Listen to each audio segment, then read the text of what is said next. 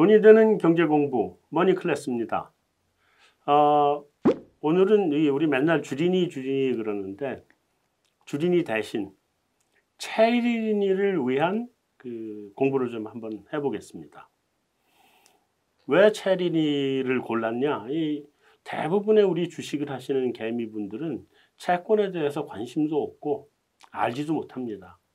근데 채권이 알고 보면 굉장히 중요한 주식의 대체, 대체 투자 자산이고 그다음에 채권을 어떻게 잘 운용하느냐에 따라서 나의 그 리스크 포트폴리오도 조정도 가능하고 또 수익률을 주식만 하는 것보다 수익률을 훨씬 더 많이 높일 수도 있고 이런 게 채권입니다. 그래서 어, 뭐 예를 들면 경기가 꺾이면 어떤 분들은 곧버스를 한다 그러는데 곧버스 굉장히 위험한 투자거든요.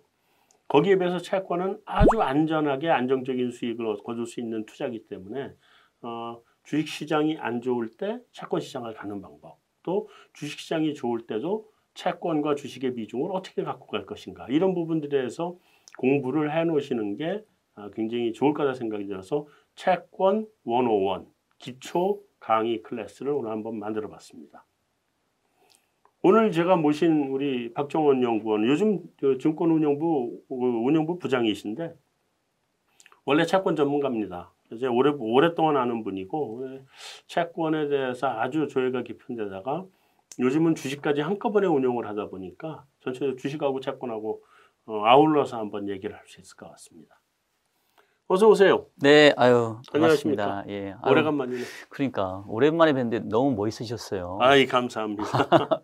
헤어스타일이 아주 우리 박, 그 옛날에 우리 연구원이었잖아. 네네. 박정현 연구 얼굴이 좀 멀쑥하네. 아 저요? 네. 저도 요즘 좀 신경 좀 쓰고 있습니다. 음, 요즘 그 IBK 네. 연금보험. 네네. 그러니까 그때 그 연금보험으로 간다 그랬었잖아요. 네네.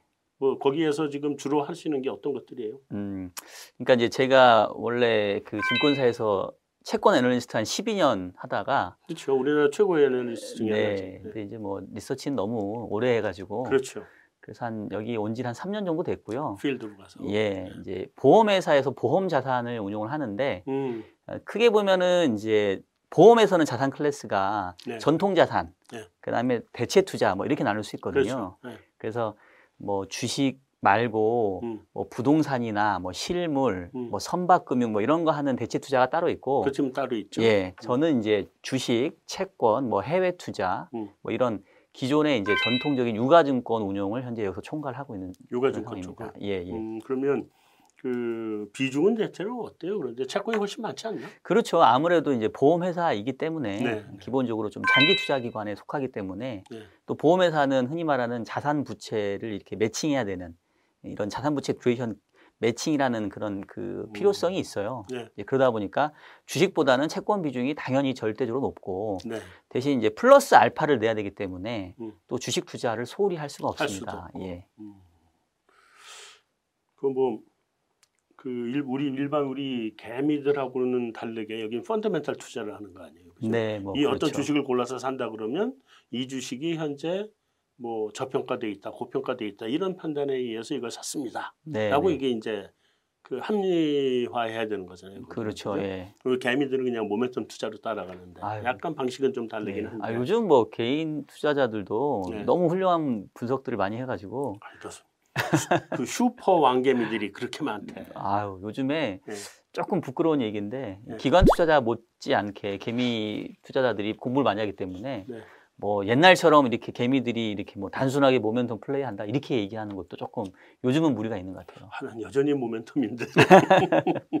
자 어쨌든 네. 자 우리 오늘 메인으로 들어가서 일단 시장 점검을 좀 해봐야 되는데 네. 그 10년물에 왜 이렇게 민감한 거예요? 우리 본격적으로 음. 들어가기 전에 네네. 10년물에 굉장히 민감하게 시장이 반응을 하잖아요. 네네, 그렇죠. 30, 년물은좀 상대적으로 덜한 것 같고 대체로 네네. 2년물하고 10년물. 근데 2년물은 음. 잘안 움직이니까 기준금리 그렇죠. 움직여 움직이는 놈이니까. 네네. 그럼 결국 이제 10년물이 제일 중요한 건데 음. 왜 그래요? 일단 이제 이렇게 보시면 될 것 같아요. 이 주식에도 보면은 음. 그 개별 종목들이 워낙 많잖아요. 네. 근데 어, 그날 하루 주가가 올랐냐 내렸냐라는 거를 얘기할 때 음. 대표적으로 뭔가 하나를 꼽아서 얘기를 하잖아요. 그렇죠. 그게 이제 흔히 말하는 종합주가 지수 아니겠어요? 그렇죠, 그렇죠. 그러니까 뭐 주식이 어땠다라고 얘기할 때는 뭐 코스피가 얼마 올랐다. 코스닥이 얼마 올랐다. 뭐 이제 네. 이렇게 대표적으로 얘기를 하지 않습니까? 네.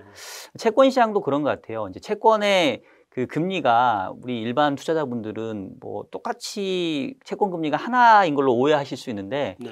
채권 금리도 종류가 되게 많거든요. 음, 음. 만기별로도 금리가 다양하고 네. 발행자별로도 다, 양하고 음. 근데 이제 그러면 그렇게 많은 그 채권 종목의 금리들이 어떻게 움직였는지 하나로 좀 얘기해봐 라고 할 수 있을 거잖아요. 네. 그럴 때 우리가 얘기할 때는 이제 주식에서는 종합주가지수라는 게 있지만 네. 채권에서는 지표금리 즉 음, 뭔가 전체 채권 금리의 움직임을 그래도 제일 잘 설명할 수 있는 지표 금리 하나로 얘기를 합니다. 네. 근데 그게 이제 미국에서는 미국 채 10년짜리가 그 바로 대표 금리가 돼요. 미국 채 10년이 예. 대표다. 예. 참고로 우리나라에서는 국고채 5년짜리 금리가 대표 금리입니다. 아, 예.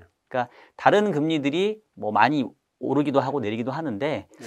어 뭐 어제 채권 금리 어땠어? 어제 채권 어, 어제 채권 시장 어땠어? 이렇게 물어보면 음. 어 지표 금리가 어떻게 움직였습니다. 음. 라는 이제 어떤 대표성을 띠고 있다고 보시면 되겠고요. 국- 우리는 국고채 5년 예, 한다. 예. 근데 이제 최근에 미국 채 10년 금리에 이렇게 민감해 하는 이유는 그거 같아요. 이제 그 미국 채 10년 금리의 흐름을 보면 작년 7월 정도가 아마 바닥 0.5% 정도가 바닥이었는데 네.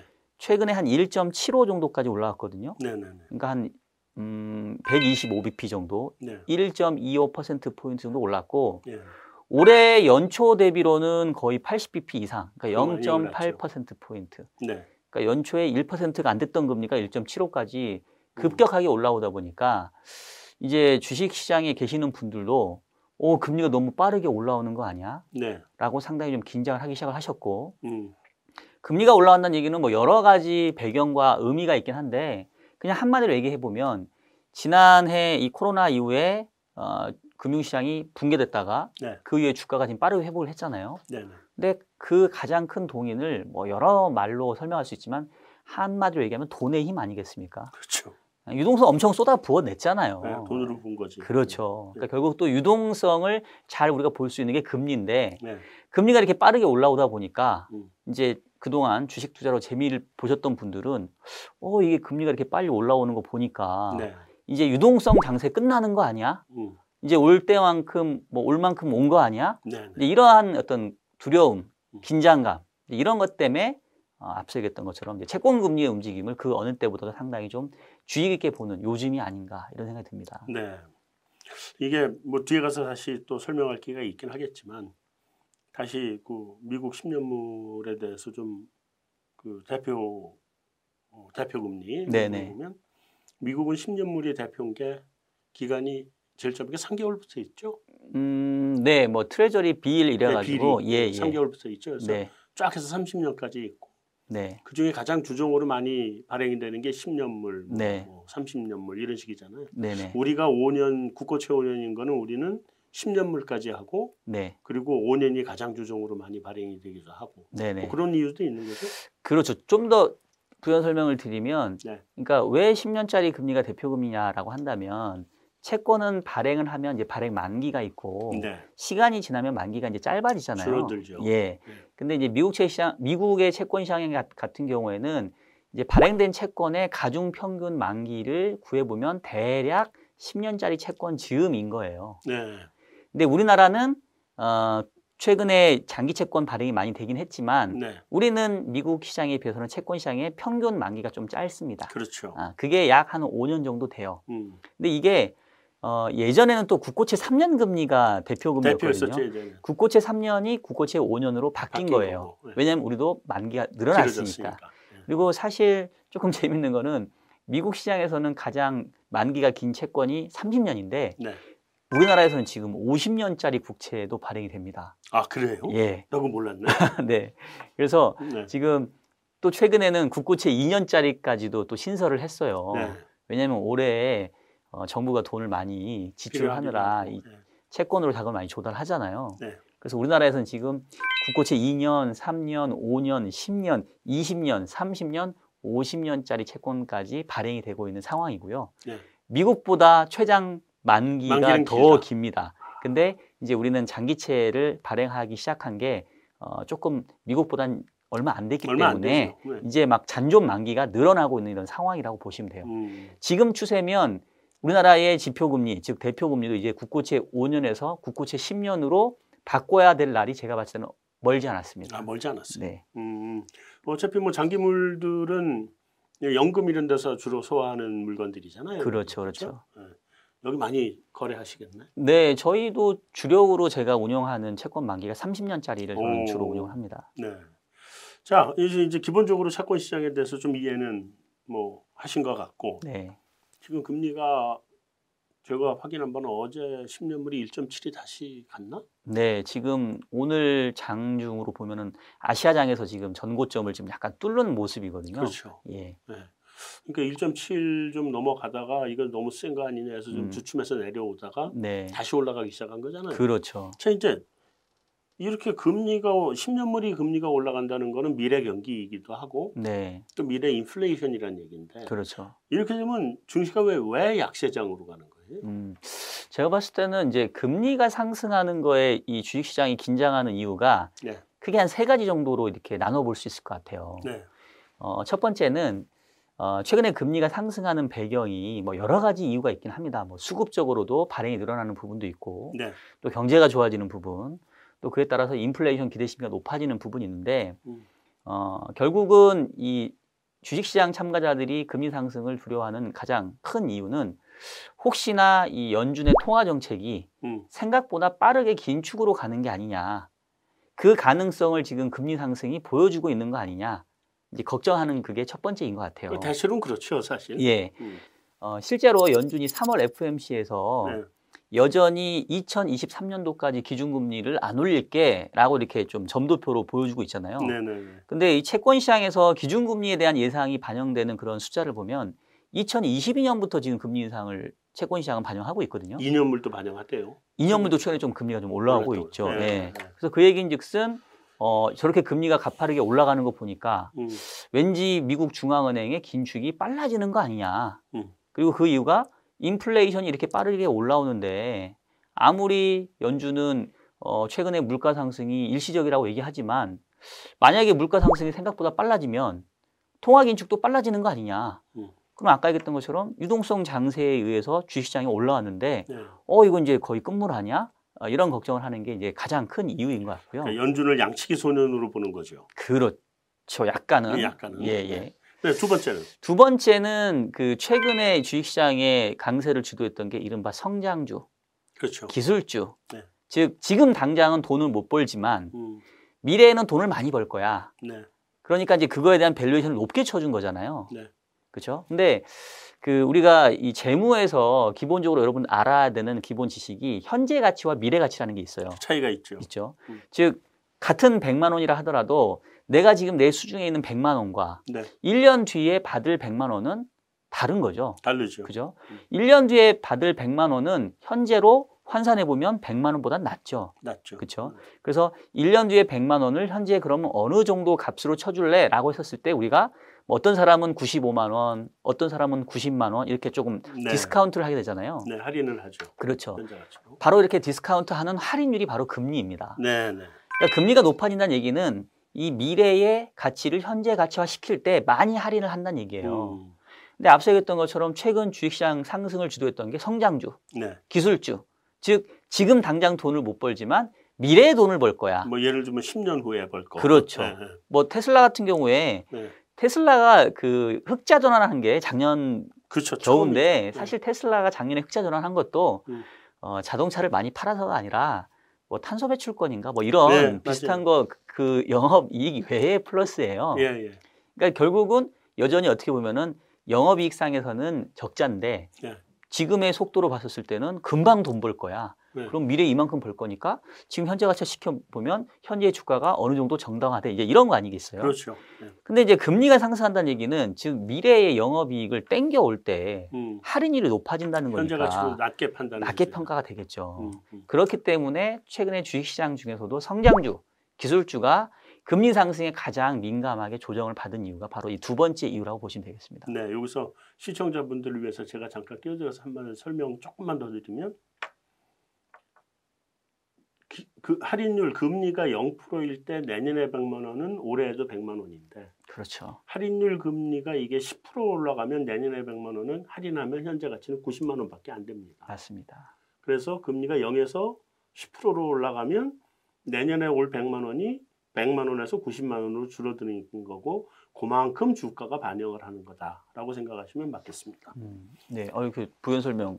아, 이건 숫자로 해드려야 이해를 네, 하기 쉽거든. 네, 맞습니다. 우리는 뭐 맨날 하는 얘기들이니까 얘기 안 해도 아는데 네. 이 체리니 분들은 이게 무슨 말인지 이 정도까지 네. 설명을 해야 알아듣실 것 같아서 그러니까 저도 요즘에 이제 유튜브 이런 걸 많이 하는데 네. 그러니까 저희가 그게 문제인 것 같아. 이게 주로 이제 이쪽에 있는 분들하고 얘기를 하다 보니까 자세히 설명 안 해도 알아 서로 알아듣지. 어, 너무 당연하다고 생각을 하는데 네. 또 이제 채권 시장 잘 모르시는 분들은 아유 모르는 분들은 있으니까. 못 알아듣죠. 예. 이제 세 번째 자, 세 번째는 어 이제 저처럼 이제 주식도 운영하고 채권도 운영하는 이른바 우리가 이제 포트폴리오 매니저라고 하거든요. 네. 자산 배분을 하는 사람들은 어 예전에는 금리가 워낙 낮았으니까 절대적으로 채권은 투자할 메리트가 떨어지고 네. 반대로 주식은 뭐 지난 3월 같은 경우는 뭐 코스피가 1,500도 깨고 내려갔었잖아요. 네. 그럼 이제 절대적으로 주식이 쌌었단 말이에요. 네. 그럼 당연히 자산 배분을 채권 비중 확 줄이고 음. 주식 비중을 늘리는 늘리죠. 그러니까 제약 조건이 있겠지만 자기가 취할 수 있는 네. 그랬었는데 어 작년 연말부터 이렇게 보니까 주가는 뭐 이미 코스피는 3천 넘어가 있고 네. 그랬었는데 금리가 이제 스물스물 올라오다 보니까 음. 우리나라 국고채 10년 금리 같은 경우는 지금 2% 넘어가 있거든요. 네. 그러면은 이제 고민하는 거죠. 아, 주가의 기대 수익률은 3천에서 가야 얼마일까? 뭐 3,300? 뭐 얘기, 얘기들 많이 하는데 네. 어, 뭔가 좀 변동성 리스크를 가진 주가의 수익률이 한 10%인데 채권은 뭐 뒤에 설명을 드리겠습니다만은 만기까지 들고 가게 되면 수익이 확정이 되거든요. 네. 안정적인 2%. 근데 이것도 매년 10년 동안 한 번도 거르지 않고 네. 그러면 이제 고민하기 시작하거든요. 음. 포트폴리오 매니저들은. 음. 그렇기 때문에 어, 최근에 빠르게 금리가 상승하면서 이 포트폴리오 매니저들이 자산 배분상에서 이제는 주식 비중을 조금 줄이고 채권 비중을 조금 늘려가야 될 때가 된 거 아니야? 이런 이제 고민을 하기 시작을 했습니다. 네. 이제 그런 관점에서 보게 되면 전체적으로 주식에 투자해야 될 어떤 금액들이 줄어들 여지가 생기겠죠. 네. 이전보다는 음, 음.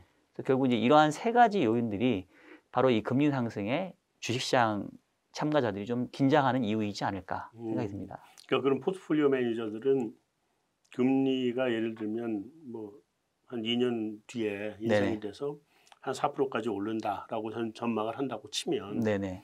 2%대일 때도 네. 자산 배분을 바꿔서 이쪽을 묶어놓는 모양이죠.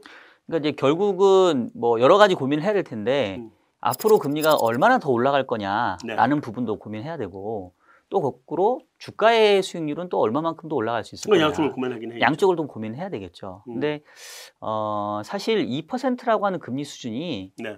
그렇게 낮은 금리 때는 아니에요. 우리가 음. 지난 몇 년 동안 보게 되면 네. 어, 최근에야 뭐 올해 미국 성장률 뭐 6.5% 우리나라 성장률도 뭐 3% 중반 3.7% 이렇게 이렇게 얘기를. 하지만 네. 그거는 작년이 워낙 안 좋았기 나빠서. 때문에 그런 거고 네. 코로나 이전을 생각을 해보시면 음. 우리나라도 성장률이 2%대로 그렇죠. 상당히 내지는 뭐 1%대 성장률까지 2% 나왔으니까 내기도 쉽지 않았어요. 맞습니다. 음. 그렇기 때문에 어, 코로나 이전하고 비교해 보면 지금 금리 수준이 어, 뭐 절대적으로 낮다 이렇게 얘기하기도 조금은 좀 애매한 부분이 좀 애매하다. 있어요. 예. 음.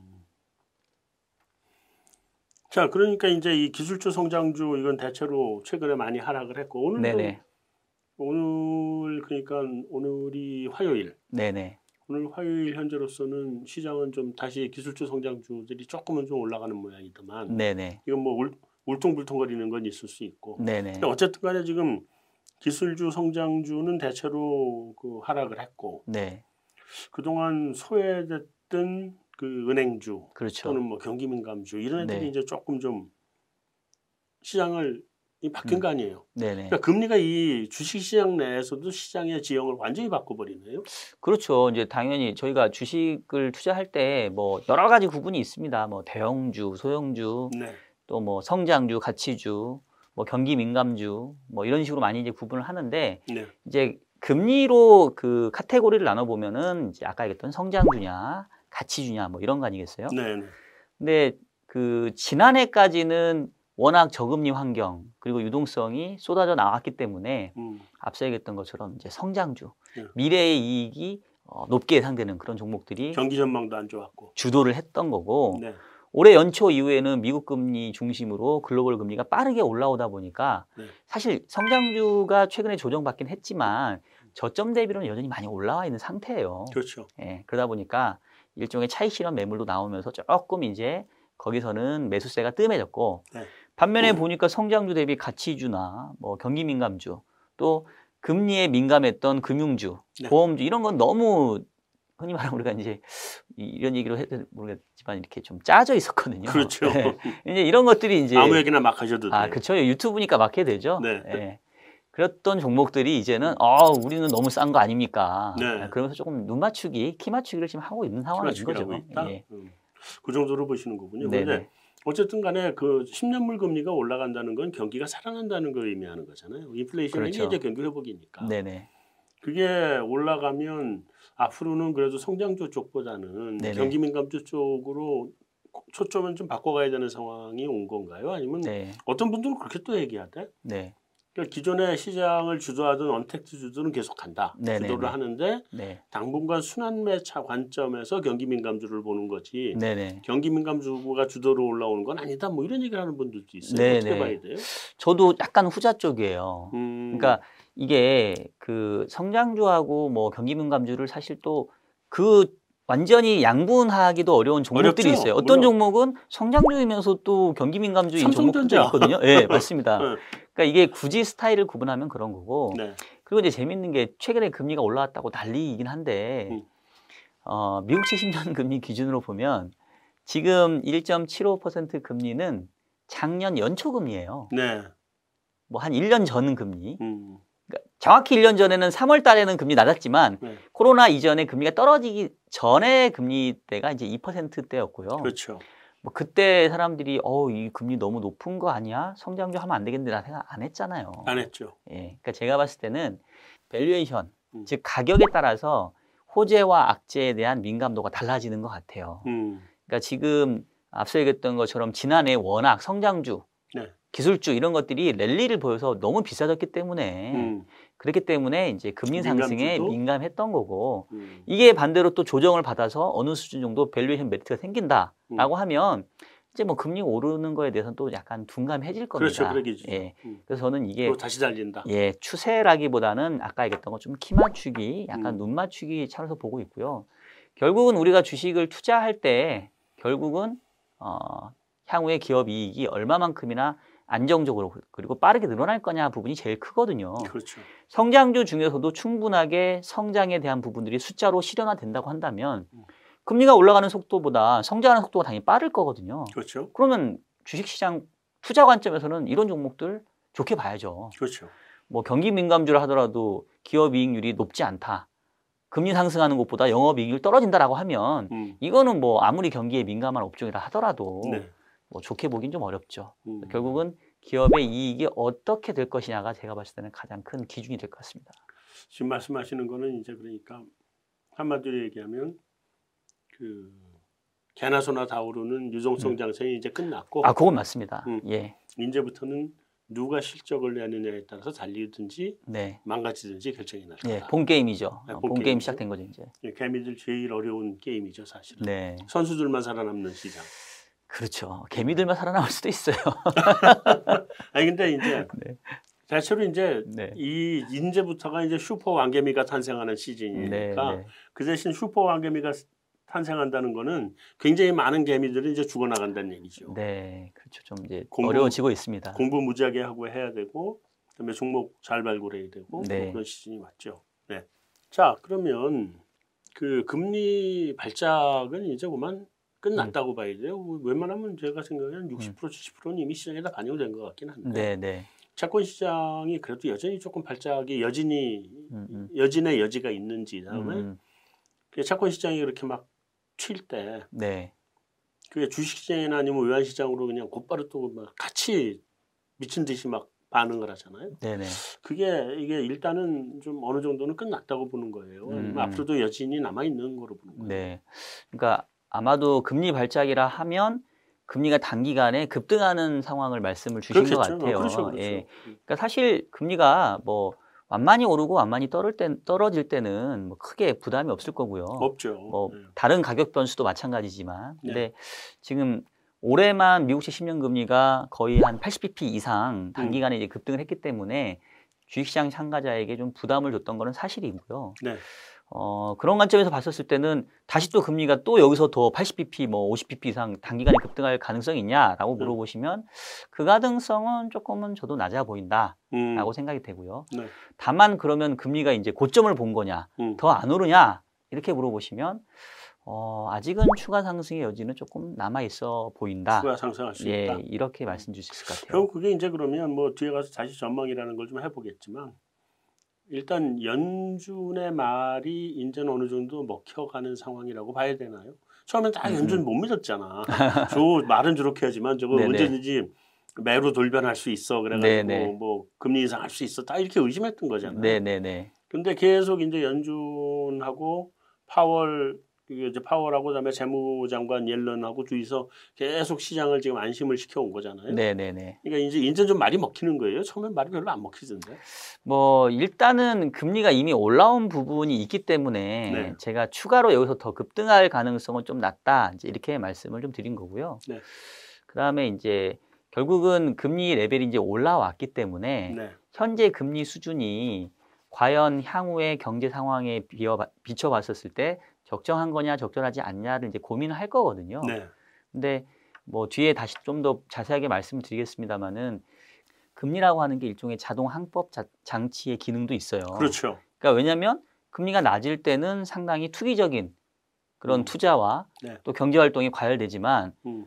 어쨌든 간에 시장 금리가 올라와 있으면 그 자체로 뭔가 조금 시장이나 경제를 좀 cool down 시켜주는 그런 효과도 그렇죠. 있거든요. 네, 네. 어, 그렇다고 본다면은 뭐 지금 정도 금리 수준에서 어느 정도는 조금은 이제 어, 금리 급등세는 진정 국면인 상태에서 음. 적정 금리를 찾아가는 정도의 어, 그런 움직임들이 앞으로 있지 않겠느냐 저는 음. 그런 생각이 듭니다. 그럼 발작적 상황은 이제는 없다고 봐도 괜찮을 것 같아요. 2분기까지는 조금 긴장은 하셔야 될것 2분기 같아요. 긴장하고. 예, 2분기가 아, 물가 지표가 좀 급등하는 시기이기 때문에 그렇죠. 최근에 금리 상승의 가장 큰 동인이 어, 물가가 생각보다 빠르게 올라갈 수 있는 거 아니냐 이제 음. 그런 우려였기 때문에 실제 지표상에서 물가가 튀는 네. 2분기에는 여전히 그거에 대한 불안감들이 채권 시장에서도 네. 간간히 금리를 조금씩 이렇게 튀게 만드는 그런 음. 여지는 있을 걸로 생각이 됩니다. 네. 잘 알겠습니다. 그럼 2분기까지는 좀 조심해라. 네네. 자, 여기까지로 마치도록 하겠습니다. 수고하셨습니다. 네, 고맙습니다. 네.